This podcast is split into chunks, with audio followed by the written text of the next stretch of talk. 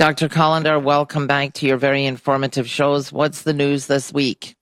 Well, Amory, you know, we were going to talk a little about prevention today as opposed to focusing entirely on COVID, but it's hard to get away from COVID because it's in the news all the time. And you mentioned at the break that there's some upticks.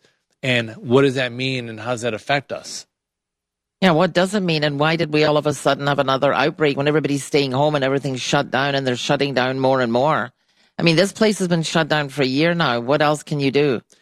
Siobhan just came back from Miami. It's packed there. There's not anymore. It's definitely not shut down there, so perhaps that's part of it. I don't know. But, I mean, look at the news on South Beach last week. It was like, you know, New Year's Eve in Times Square. Yeah, but think about it. A lot of tourists, and like we've said before, those people are all going back to their home bases, and that's where they're taking it to. So you can't necessarily judge based on the people in Miami spreading it within Miami. But people are traveling more now. But even so, you're right. There's people that go there and they come back. But that's not the point. Why are the hospitals there not seeing an influx of more and more people? And why are they not worried about more and more cases in Miami? And here we are. We've been closed like a monastery for a year. Well, getting worse, going down the drain, Dr. Kolender. Yeah, I think, you know, again, now it's, you know, I don't want to speak for the people who have loved ones in the hospital, but still there's so many confounding issues to why hospitalizations are going up. And I think a big part of it is, number one, primary care doctors are not seeing sick people. And I really think that a lot of early COVID can be managed as an outpatient to some degree. And most doctors are heavily screening their patients against being seen, whether it's a virtual visit or if they're sick, they're not allowed to come in. So not being able to see somebody, lay hands on them, listen to them, really has a negative impact. And the patient really is left with no choice but to go to the hospital. And the hospitals are afraid to send people home with COVID. And also, to be honest, the hospitals want a high census. They make money when the census is high. And if people have not been going to the hospital because of COVID, well, then the only thing that keeps the census high are COVID patients. So if you walk in and you're sick, they're going to admit you. I think it's really pathetic, though, you know, this business of what you have to do in order to get to see a doctor, be it an orthopedic surgeon or your PCP or any doctor at all, an allergist, what you have to do, jump through hula hoops. In certain buildings, they've got people downstairs that are stopping you, you know, like the police station stopping you before you go in to anybody in the building. And you have to answer all these questions. And if you check one question, hi, I have the sniffles, or I had a headache yesterday, you're not getting in, you might be a COVID patient. Well, and another thing that continues to be missed in this whole story is the concept that chronic disease is caused by inflammation. And COVID is an exacerbation of the inflammatory process that any single person has. So I'm a fan of vaccines because vaccines prevent the inflammatory process that any specific virus may cause to someone. And not allowing patients to see their primary care doctors to treat the conditions that drive chronic disease, and not allowing patients to see their dentists, if not more important, because we know more and more that oral health is a key driver of chronic disease. So when you're in an environment, meaning this COVID environment, where you're at risk for having a severe inflammatory event, yet you're prevented from seeing the doctors who manage your baseline inflammation, it's a recipe for disaster. And all of this has been lost in the talk about vaccines. Right. And we actually had a caller, I believe, last week that called into the show because she was unable to get an appointment to ask a question about something. Like she had maybe shingles or something and was wondering about the vaccine. But yeah, exactly. Having to call into a radio show to get an answer to a question. And we've talked about how the messaging from the powers that be, you know, the CDC, Dr. Fauci, you know, one week it's, hey, go see your dentist, and the next week it isn't. I should say for 1 year it's don't see your dentist, and for a couple days it's go see your dentist. You know, proper oral health is critical to preventing chronic disease. Managing your diabetes is critical to preventing chronic disease. And if you can't see your doctor, then you are not managing these conditions so that when you become exposed to COVID, then the outcome is going to be that much more catastrophic because again, we talk about inflammation. Inflammation is what drives chronic illness. You're not controlling it. And then you get exposed, you know, I keep saying it's like throwing gas on a fire. The fire is the disease that you already have, the insulin resistance, the high blood pressure, the heart disease, the sleep apnea, periodontitis, all of these things that go unrecognized. And then you get COVID on top of that, and that's why people were dying. Well, you're actually still seeing patients in your practice. You're open every day. You're still seeing people. I mean, I never really stopped. Yeah, see, I mean, that's tremendously important, and there's not a barrier to them to come in to see you. You have to be able to see your patients or be available to communicate with them on a day-to-day basis. Absolutely. Let's come back and talk about that. Again, that's 800-859-0957. Dr. Kolender, what further advice do you have to give us now that we've got this uptick in COVID and what patients with chronic diseases need to know?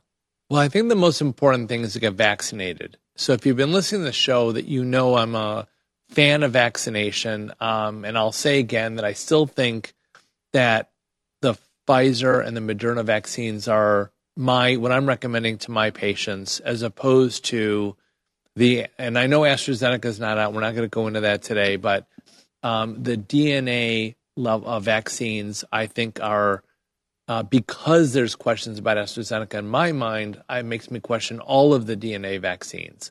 Time may prove this to be a non-issue, but for right now, I like the idea of the mRNA vaccines, which are the Moderna and the Pfizer. But I think getting vaccinated is important, especially if you're in a high-risk category. High-risk category means you've been given a diagnosis of any kind. If you have any health condition at all, then you should get vaccinated as soon as possible. Siobhan, you have a caller? Yeah. So we have Stacy from Belleville. Stacy, what's your question? Hi. Yes, my question is: my mother was diagnosed with ANCA vasculitis. She has completed her vaccine regimen. However, she is due to receive her next infusion of rituximab. And I'm wondering how that is going to play with the vaccine. Will she need another booster shot with her vaccination? Well, Stacy, thanks for calling and asking these questions because they are very thought-provoking. And the challenge these days with COVID is that everything is new ground. You know, everything that happens is new and the first time. So I think your mother should just go ahead with her treatment. Because she's at high risk for complications of COVID, she went ahead and got vaccinated. As far as booster vaccines, I think we're all going to be getting booster vaccines for the variants that are coming out. And future variants that are going to come through because, again, coronaviruses, which of what COVID is, are novel to humans. So humans just have not been exposed to that many coronaviruses. And we're going to need vaccines to keep us from having complications. So I think we're all, not just your mom, but we're all going to be getting boosters. I just think we're all being asked questions that do not have answers because there's no prior precedence to know, and there's no one doing data or research on them yet to know the answers to all those questions. But it's a great question. Well, one of the things I want to ask you, Dr. Kolender, is obviously you have a practice that's open 24/7. Your patients all have your cell phone number. You're answering the phone all the time. You're texting with patients. They're able to come in and see you without jumping through hula hoops. What about the rest of the population that's out there that's worrying about the fact that now we're supposed to have this uptick in COVID again, and it's a variant, so they say, and they can't even call about these simple questions like the last caller or all of the callers that we get? They have all kinds of questions that they want to know just about how they get from day to day during this pandemic with being prevented from seeing their doctor. Well, you know, Amory, I'm going to suggest to our listeners that they listen to our Sunday 3 o'clock show where we talk about this in detail, right? That the healthcare system is really not equipped for prevention.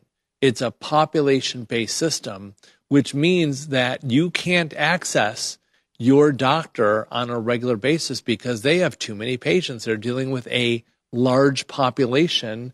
You're one of thousands.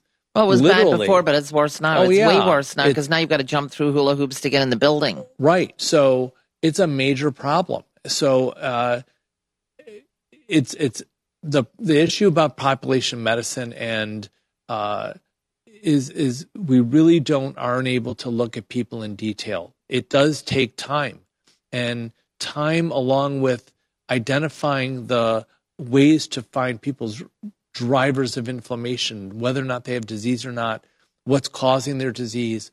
All of that is a lot of time with each of my patients. So very important piece of the puzzle that's missing completely from healthcare right now.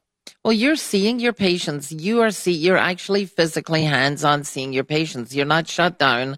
You've been seeing them all through the pandemic. And I would like to know, why is it the rest of us, whether you have to go and see your dermatologist, Siobhan had to go and see the dermatologist last week, you've got to check this big questionnaire, you've got to get your temperature taken. What if you have a fever because you have an ear infection, not because you have COVID? You're not getting in? Is that the way we've got it right now, that it's like a police state? You can't get in to see your doctor? I don't understand it either. Like, you're a doctor. You're supposed to see people. I like to see people when they're well so that we can work on getting them even healthier. But, of course, you have to see people when you're sick. Why? Of course, you got to check their temperature, but not as a barrier to treatment, not as a... Oh, why is that? I mean, why are they taking temperatures you walk in? Because obviously you could have a temperature for a number of reasons. You know, well, I'm going to come back to COVID. You know, this, in the beginning, it was an unknown problem, you know, in that you had a virus that people have not been exposed to. We did not know the transmission rates. We did not know how it spread. We didn't know how deadly or not deadly it was. And bless you. So it was the dog. It wasn't a person. It was the dog sneezing. So, okay. You know, so we didn't know those things. So the CD put up these guidelines to keep people from each other. And this social distancing, unfortunately, included our doctors. We had to social distance ourselves from our doctors and our healthcare professionals. And that left the only recourse that people had was to go to the hospital. And that's why hospitals were overrun. Plus, people were sicker back then. Well, I don't see that anything's changed. I mean, it's equally as difficult last week and now and today as it was way back a year ago. You can't get in unless you lie on the application. I mean, when you go through the door, they ask stupid questions like, do you know anybody who's been exposed to COVID? How do we know? We walk into a supermarket. How do you know? Well, you're being exposed to me, Amory, where we're hearing about, high-level prevention all the time, constant access and interaction, innovative treatment and care, and, I'm going to say outside-the-box thinking. So, unfortunately, the more you're around, you think it's the norm, and it just isn't. The norm is, your doctor sees 40 people, which is too many in a day, and they're not seeing enough because they have patients that can't get in. That's crazy. No, that's crazy.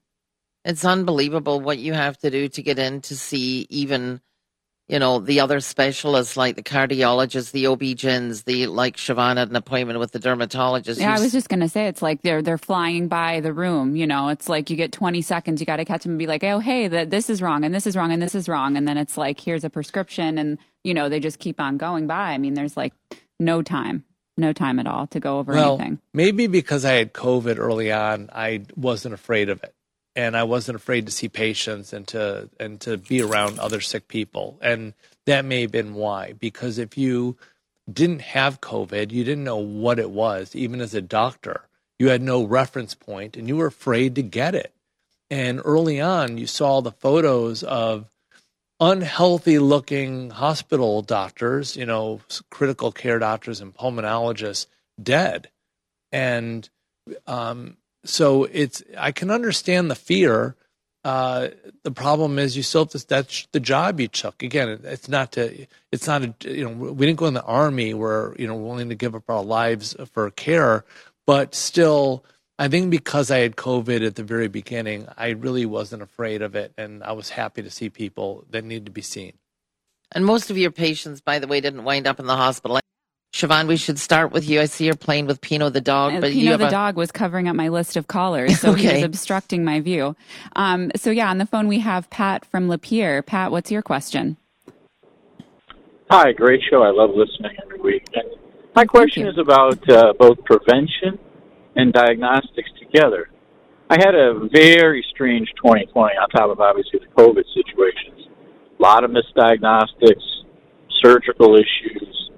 Anyway, the long and the short of it is I ended up last October having to have a full-body MRI for them trying to figure out what's going on with me. I shouldn't say full-body, from the neck to the torso. And while I was in there, it was very interesting. I ended up having to have a scope, and they found holes in my stomach. But what was more interesting to me was that a nephrologist came in and said, well, we had the whole body MRI, or the torso MRI, we found a mass on your kidney. Doesn't look bad, but we're going to do a biopsy, which I had scheduled in 2 weeks. In comes the general surgeon. You know what? We found 2 rips in your abdomen. Looks like you're going to need a couple more hernias on top of the ones you got. And it really got me to thinking, why couldn't we use MRIs as diagnostic tools if we're willing to pay out of pocket? Because I know no insurance company is going to do it as a preventive component. But if, I looked into it anywhere from $2,500 to $5,000. If I paid to have a torso MRI and then took it to each one of the specialists that I make an appointment to, would that be a good source of preventative medicine for masses and all the different organs and so forth? Well, Pat, thanks for that call, because it is an interesting topic for us to talk about. So a few years ago, and Amory will know this, that we did, there was a thing going around about body CAT scans. Screening for cancer. So, MRIs are, just different, I'm going to say more expensive, but depending on what you're looking at, has a higher resolution and there's no radiation.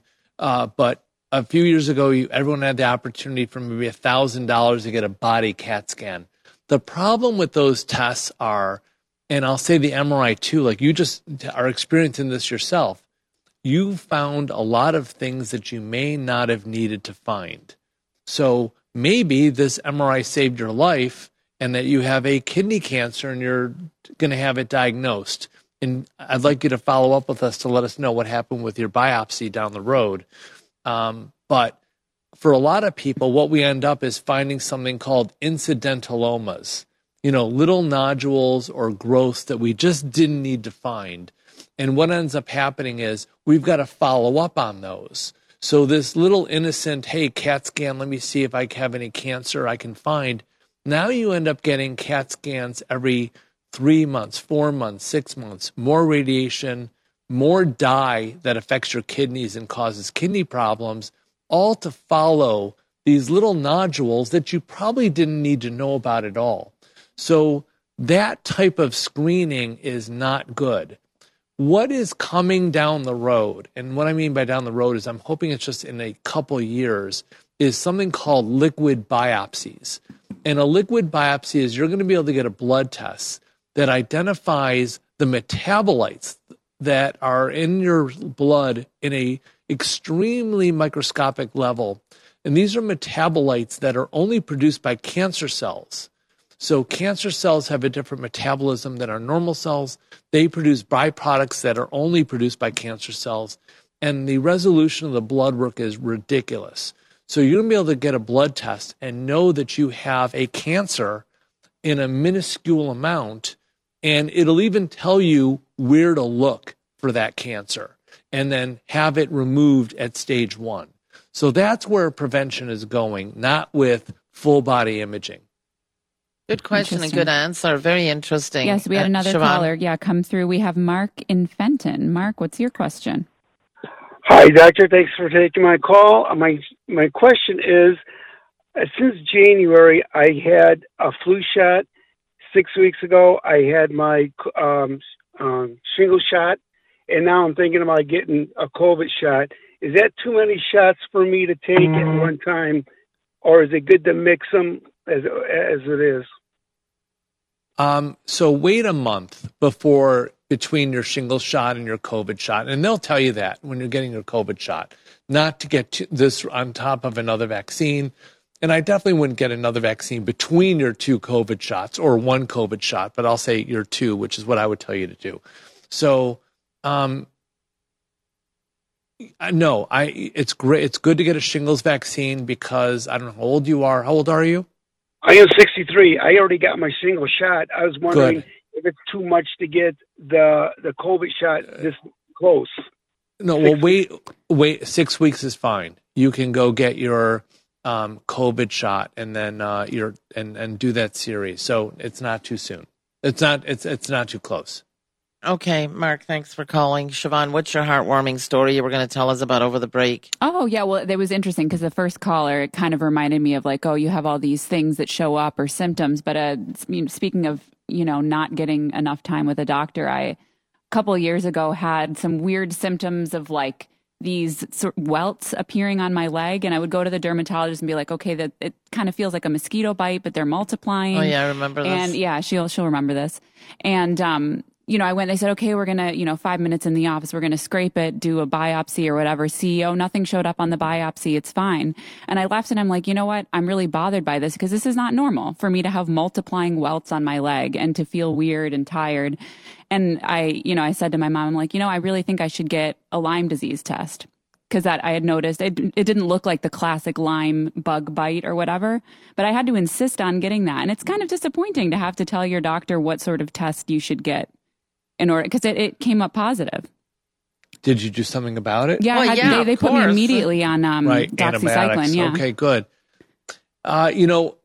My patients teach me things sometimes. So, one of my happiest moments as in a preventive practice is when my patients come back to me and tell me how I should be eating and how I should be working out and where I should shop, and that means I won. We've turned this person into a someone who's very focused on lifestyle. So I don't look at that as a bad thing necessarily.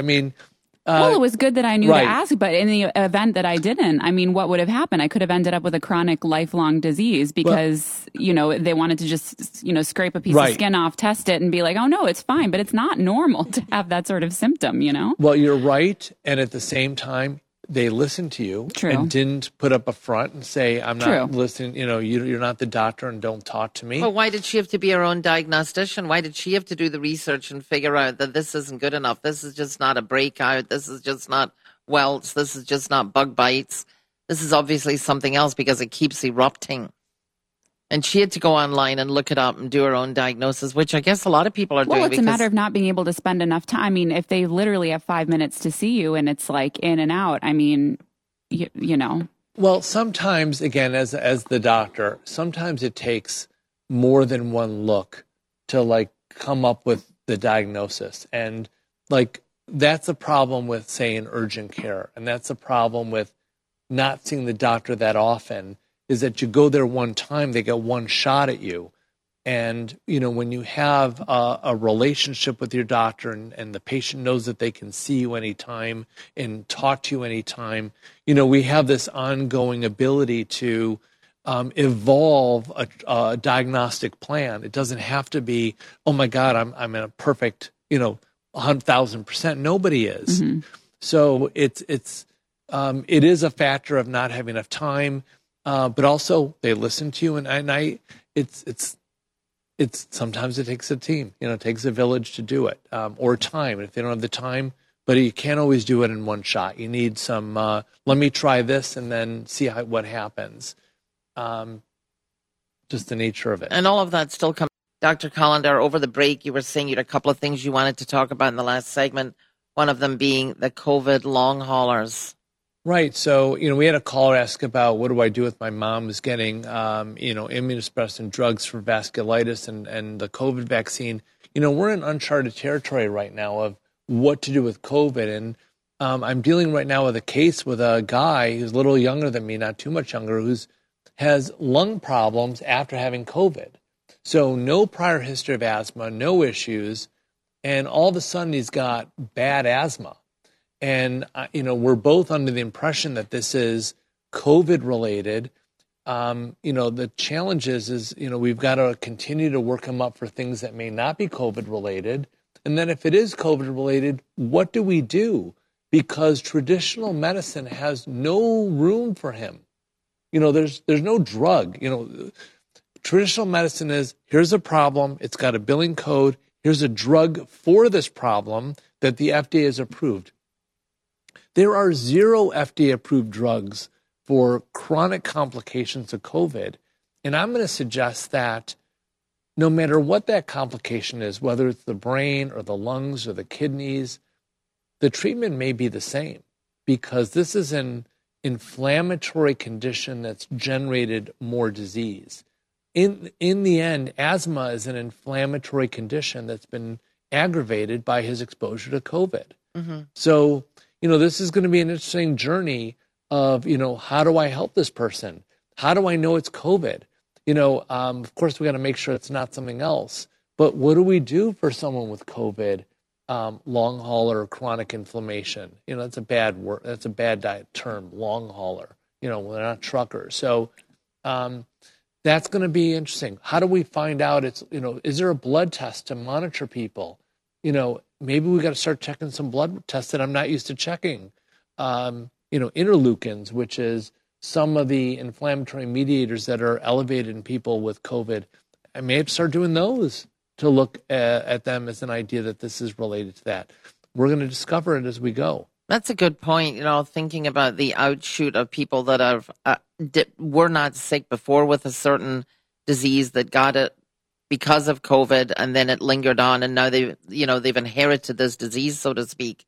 And what you're saying is, let's look for the common denominator, which is probably inflammation, and then treat the common denominator, and then maybe you would eventually get rid of the ancillary disease process that hooked itself onto COVID. Exactly. I'm going to treat him just like any other patient for this at the end of the day, which is try to identify a marker that's related to this so that I can follow with progress. And then also look at all the other conditions that may be contributing to his inflammation, because he is a new patient relatively, who's not really engaged in what I do for prevention yet.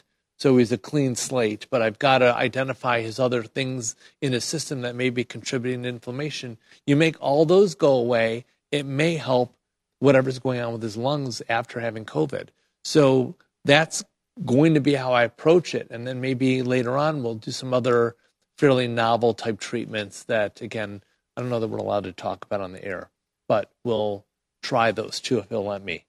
No, but at least you're doing the investigation. At least you're willing to, you know, look at how do we take care of this. You keep pushing, you keep digging, and that's one of the great things about your practice is that you don't stop at the first stop sign. Well, we talked about, again, with Siobhan about, you know, a specialist having a specialist. And we said, you know, we said, look, I'll send you a pulmonologist, you know, and maybe we can take a look at that. But I also know this pulmonologist has nothing to offer him. Well, all roads lead back to you anyway, right. So...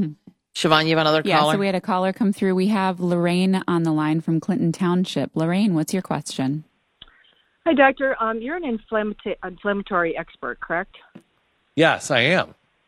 That's great. That's exactly what my son needs.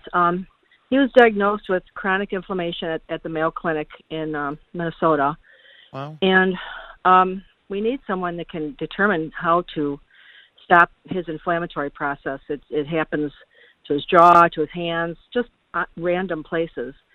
But his issue is so unique. He has mycoplasma and super high inflammatory markers every time he gets his blood drawn. And he doesn't have RA for sure. He's got this chronic inflammation. So he's 25. It stems from a bad infection that was in his shoulder due to a tool that was left in his shoulder during a surgery. And he can't seem to get this infection out of his body. He still runs high streptococcal bacteria and inflammatory markers. So is that something you think you could help us with, I hope?